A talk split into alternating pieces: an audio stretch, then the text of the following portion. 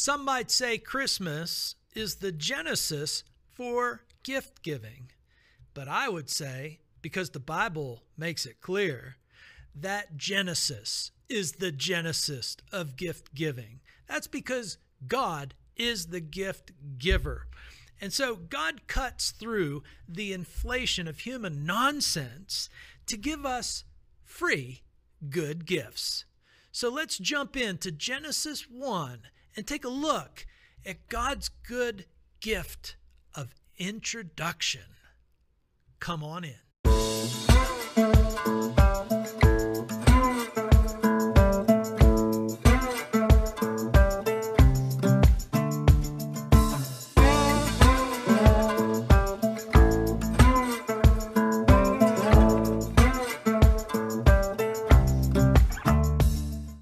Welcome to the Biblical Channel. Always glad people are here. Why? Because I like talking about God.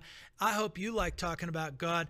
The Bible is the normal way that God speaks to us. It's the way that God speaks to us, through us, and around us. And we've got to bring this into our regular conversation. And I know, I know the more we bring God's words into our regular conversation, the more normal God is and the more crazy the rest of this world seems to be. We live in a pretty nonsensible world, and the Bible helps straighten us out. And so that's all we're here for, trying to get you the best information possible so that, uh, well, you can ring the chamois of life the best way possible, too, because that's what God wants for you. And God wants you to have good information, not nonsense. So, Genesis chapter 1 is where we're going to be. And indeed, it is a, a doozy of a chapter because it seems like it throws up endless conversations. Let's just dive right in. At the Biblical Channel, we love reading the Bible. Our verse is very short. Our verse is almost memorized by most of the known world in most languages. And it goes like this In the beginning, God created the heavens and the earth. Boom. That's all we're going to look at. But it throws up so many thoughts for us. Whether you've thought them or not, these are the thoughts that we're going to go through that in the beginning God created the heavens and the earth, throw at us to think about. So, Genesis chapter 1, verse 1 is where we're going to be. Before we go any further, let's just pray the way the Lord Jesus taught us how to pray, and that is our Father in heaven, hallowed be your name. Your kingdom come, your will be done on earth as it is in heaven. Give us this day our daily bread. Forgive us our sins as we forgive those who sin against us. Lead us not into temptation, but deliver us from evil. And there is the rub. Deliver us from evil, Lord. Thank you for delivering us from evil. And indeed, help knock some sense into us. Okay, Genesis chapter 1, verse 1. Plain and simple. Plain and simple. It is an introduction, which makes sense because you've just opened the first book of the Bible. Anytime you open up a book, you expect an introduction. And indeed, it is an introduction. And it's a little bit more on the formal side than the personal side, but it is an introduction nonetheless, and it is from God. This is God's introduction. It's his formal introduction where he establishes his essential credentials. And the essential credentials that God unveils in his introduction is quite simple. Life as we know it has a beginning. Life as we know it, God created both the earth and the heavens. Well, that seems simple enough. God's introduction, well, is a gift, isn't it? I mean, any introduction is a gift, isn't it? I mean, when it comes to introductions, you have to think that the person who is making the introduction doesn't have to introduce themselves. So, no matter what introduction we're talking about, it's a bit of a gift. And this is a gift. God's introduction is a gift. And maybe we should say, for those who have ears to hear, which is one of Jesus' most favorite phrases. So we're going to borrow that from Jesus, use that, and ask ourselves do we have ears to hear that God's introduction truly is a gift? Well, what do I mean by that? Well, I think when we think about God's introduction as a gift, and his introduction is an introduction of his essential credentials, which is creator. He's the one who got everything started. He's the one who has put in place the known world that we are living in. Okay, well, what are our essential credentials? Well, the fact of the matter is, our essential credential, first and foremost, is that we have been created. Now, it doesn't matter if a person is only willing to admit that they were created by their mother and father, the fact remains we are created and we have creative skills, but we're not the creator. We didn't create everything around here. Everything around here got created and we got created. And so that's part of our essential uh, introduction, maybe, uh, or our essential credentials that we should probably introduce to everybody.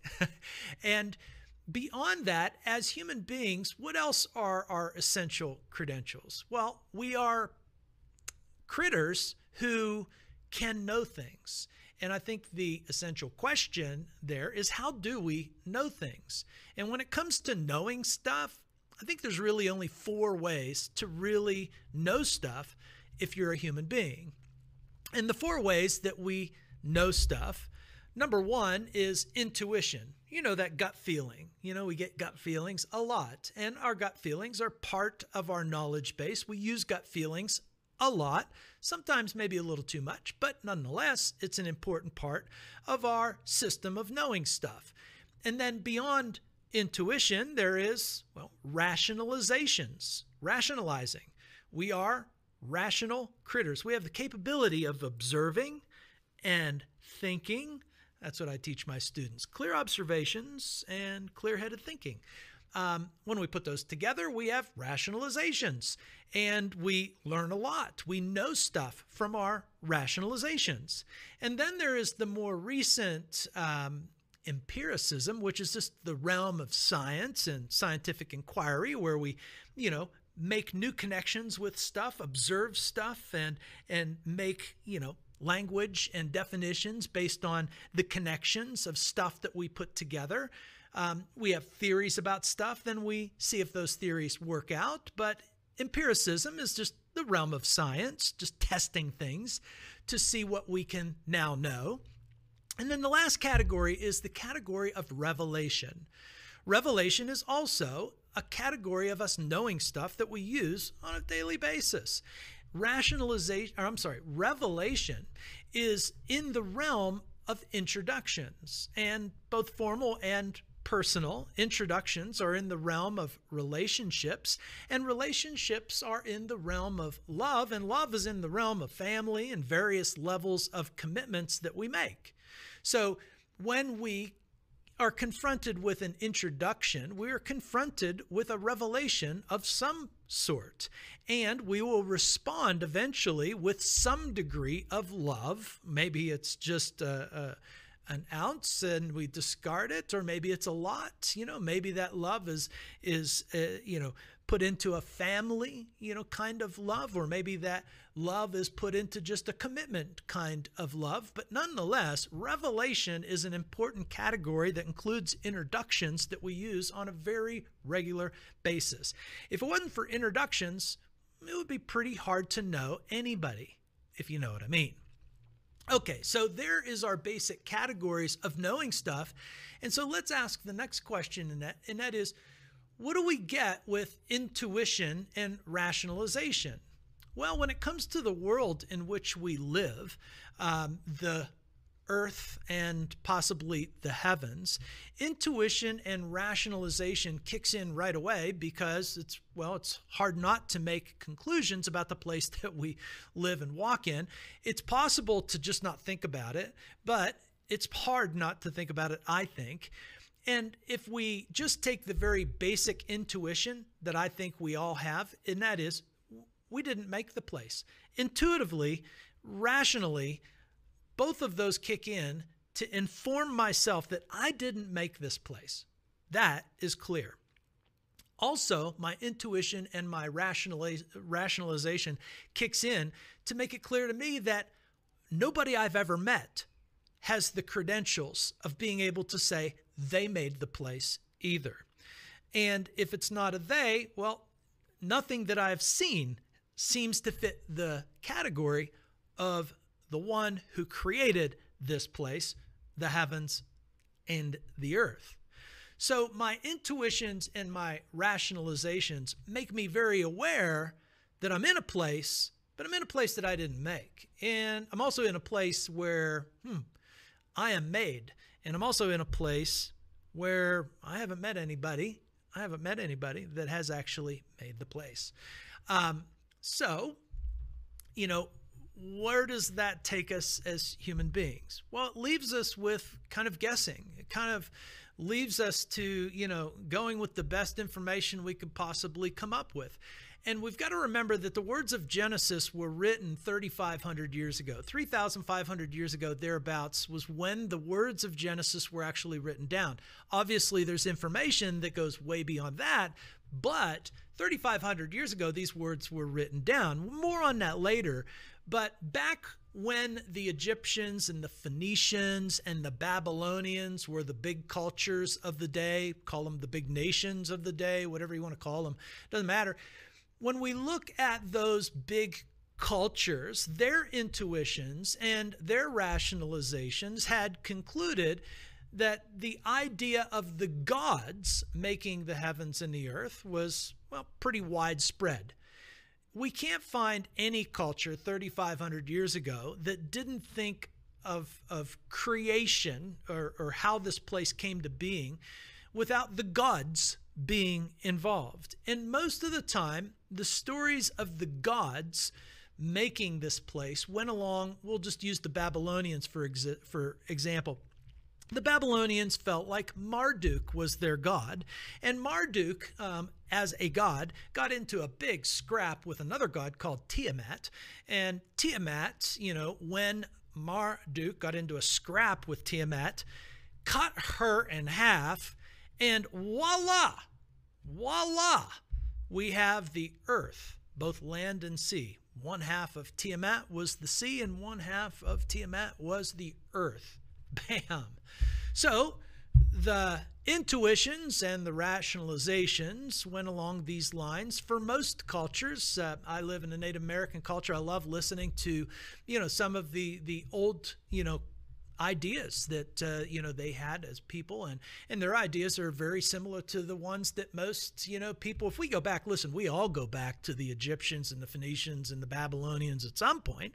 Um, and we all go back to this um, well intuition and rationalization that the gods you know somehow uh, got into scraps and fights and well the place that we live in is kind of the leftovers of what the gods had been doing now, that may be, but there's just something that doesn't sit very well, if you ask me, in this intuition and this rationalization.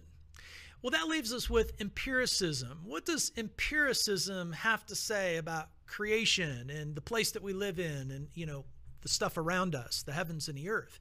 Well, empiricism, honestly, has really never said anything or had anything to say because empiricism, quite frankly, is something that's relatively new within the last 200 years. And so the empiricists of the modern era do have something to say about the origins or the place that we live in, the heavens and the earth. And their conclusion is that there is a random big bang that put everything into play. I know it's more complicated than that, and I'm not even trying to make fun of it, but that's what the empiricists say. The empiricists who work with scientific information have concluded that there was a just a random accidental big bang collision of particles and mass or whatever. And I know I'm not a scientist, so I sound stupid, but that's the beginning. That's how it all got started, and we're just a part of that, and there's nothing more or less to say, so they say. And again, I would say, well, maybe, but once again, there's just something that doesn't sit well with that. And the Bible itself understands that none of this should sit well with us. We should be clawing around for better words on the subject matter, something that sits well with us, something that's, you know, kind of easy to understand. And so God kicks in and says some revelation is needed here. An introduction is needed here. Uh, a revelation and an introduction that makes a relational connection that sits well with the human being. And that is the object of Genesis chapter 1, and even this tiny little phrase here. The object of in the beginning, God created the heavens and the earth is to introduce, to make a connection, a relational connection that sits well with you. And so that introduction, that introduction is a gift. It's God's gift because it's pretty clear that we don't find anybody saying this simple thing. In the beginning, God created the heavens and the earth. We don't find anybody saying that, well, until the Bible gets written 3,500 years ago. And then at that point, there's only a very small group of people who are willing to say that. Everybody else is still going along with some of the old ideas, you know, that I just talked about Marduk and whatever God got into a battle with another God, and, you know, whatever God died is the earth and the heavens as we know it. Okay, so God's introduction is this gift that God is giving us to actually bring some sense and order into our idea and understanding of the world, and also our connection to Him as the creator and us as the created thing. So, to borrow Jesus' phrase once again, you have to have ears to hear this, though. Genesis chapter 1, verse 26 makes it clear that as human beings, we've actually been created quite differently than the rest of creation. Once again, confirming the fact that we already know we have been created. Everybody knows we've been created. And Genesis chapter 1, verse 26 says, Males and females were both created in the image of God. So, whatever it means to be male and whatever it means to be female, both of them created in the image of God, which it seems to me that the most important part of being made in the image of God is that we have the capacity to have ears that actually hear the introduction that is being made here. Let's be honest. You can tell the coyotes in the beginning, God made the heavens and the earth all you want, and they are going to remain unchanged. But there are human beings. When you say these words to human beings, some human beings like me at the age of 28 say, Hey, I hear that maybe for the first time. Maybe for the first time, I got rid of my selective hearing disorder. So it points out, um, the first chapter in Genesis points out that we are made to hear, baby. That's part of who we are. We are made to hear. And the information or the introduction that God gives us is extremely straightforward. It's, it's void of anything really bizarre. Um, and it actually starts smelling like well, something that we want to smell, and that is it smells of purpose and it smells of meaning. As human beings, we are just jonesing for purpose and meaning.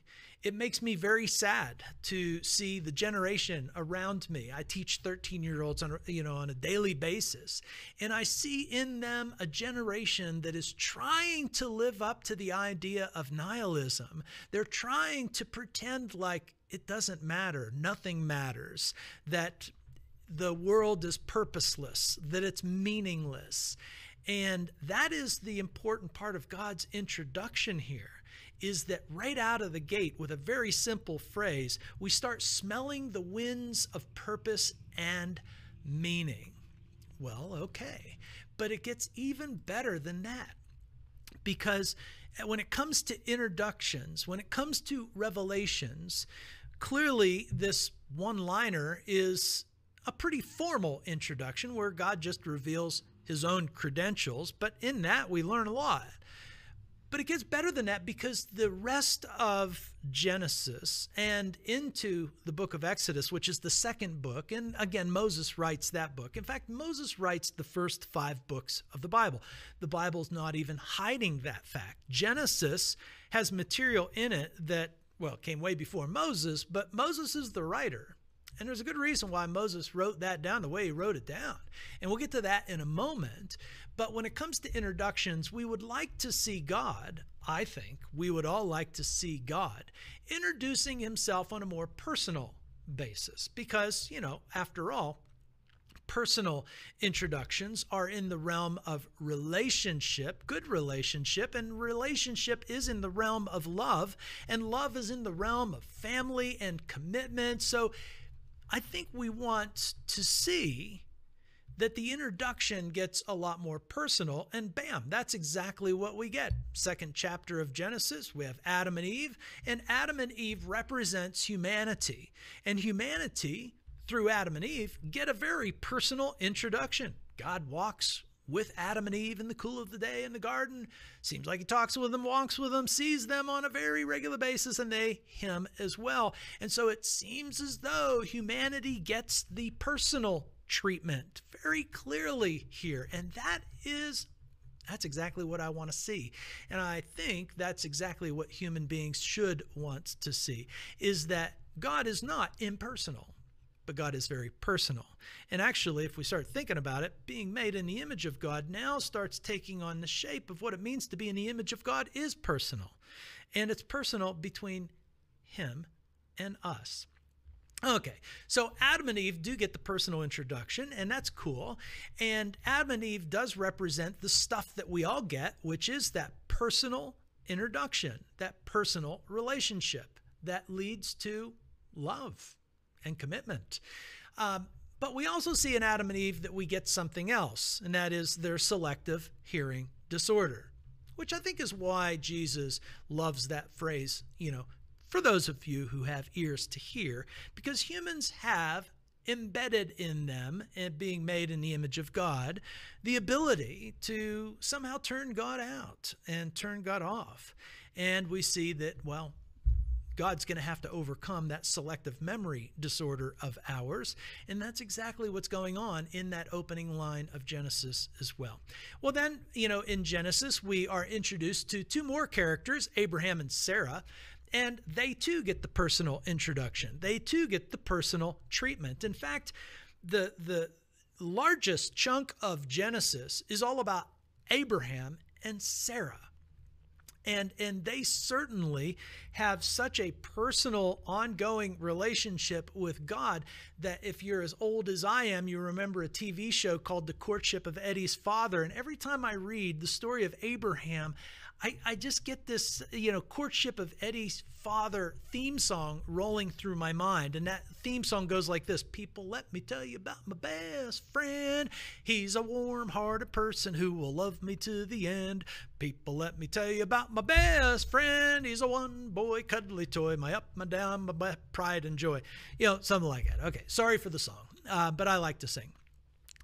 The, the storyline of Abraham, which we have to, you know, read Genesis chapter 12, verse 3, and clearly hear that God plans to reverse the selective hearing disorders that people on earth seem to have. But we see in this, you know, relationship a very personal, loving relationship.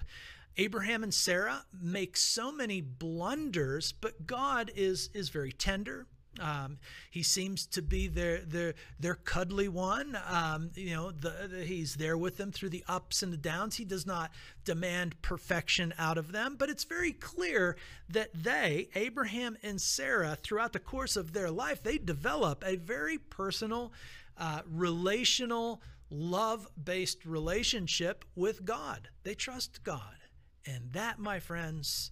That, my friends, was the whole point of the introduction to begin with. It was the point of the introduction that God made to Adam and Eve. It was the point that God made in the introduction to, you know, Abraham and Sarah. And then if we flip into the storyline of Moses, which is in the next book, this is where we meet Moses as that little boy that was put into the reed and floated down the river and picked up by the Pharaoh, that that story. And we catch up with Moses at a weird time in his life where God calls Moses out of that, you know, burning bush. We all know this. Moses, Moses. Moses says, Well, here I am. It's very personal stuff. And so God gives Moses, the personal treatment as well. And and the Lord says to Moses, this little storyline just cracks me up. He says, "I'm going to send you to Pharaoh to bring the people uh, and the children of Israel out of Egypt." And of course, we know that Moses says, "Well, who am I to go and talk to Pharaoh and bring the children of Israel out of Egypt?" And God says, "Well, I'll be with you." Very personal stuff. God assures Moses, "I'll be with you." I like that. So the introduction that Moses gets is extremely personal as well. And then Moses said to God, Well, if I come to the people of Israel and say to them, The God of your fathers has sent me to you, and they ask me, well, What's his name? What shall I say to them? God says to Moses, I am who I am. He, he goes on to say a lot more, but what I want us to, to see very clearly here is that Moses, Moses being called by God, has the audacity to ask God, Hey, who are you again? And who should I tell them you are? And don't forget, Moses writes the book of Genesis. To understand the book of Genesis properly, you always have to be thinking to yourself, Moses wrote this book. And Moses wrote this book 3,500 years ago to cultures like the Babylonians, the Egyptians, the Phoenicians, you know, the Canaanites, Hittites, all of those cultures. And the striking the striking bit of information that Moses knows that people need is an introduction from God. A clear, simple explanation as to who God is. And so, Genesis chapter 1, verse 1 In the beginning, God made the heavens and the earth. It is the essential information that Israel needs to know. It's the essential information that we need to know. Israel needs to know that the world of gods, you know, slaying each other and, you know, all that weirdness in Marduk and Tiamat, it's not a real thing. But what is a real thing is that there is one God who made the heavens and the earth. And this one God is actually introducing himself to the world, to the world who seems to have a selective hearing disorder. But to this world, God will continue his great plan of making his introduction. And so it is, without a doubt, God's gift to introduce himself to us. For those of us who have ears to hear, we do understand that this is nothing short of a great gift. To know that God has introduced himself and to know that the world that we live in is created by God. The heavens and the earth, as far as our imaginations will allow us to go, have been created by God. And to those who have ears to hear, it comes as pretty, pretty, pretty sweet information, a sweet introduction a sweet introduction that lends itself to the realm of personal relationship, especially when we read that all the storylines that come after God introducing himself in a formal way as creator, all those storylines involve God's desire for human beings to get rid of our selective hearing disorder and to engage with him in a love relationship, a family love relationship, a, a, relationship of loving commitment. We see that in, in Moses. We see that in Abraham. We see that in the characters. They are not perfect characters, they're not even good characters half the time, but they are characters that put their love and trust in God and his introduction. That's that is a gift we need in this season of inflationary human nonsense. We need to get straight to the chase. God's gift of his introduction to us. Let's have ears to hear as Jesus called us to hear those words.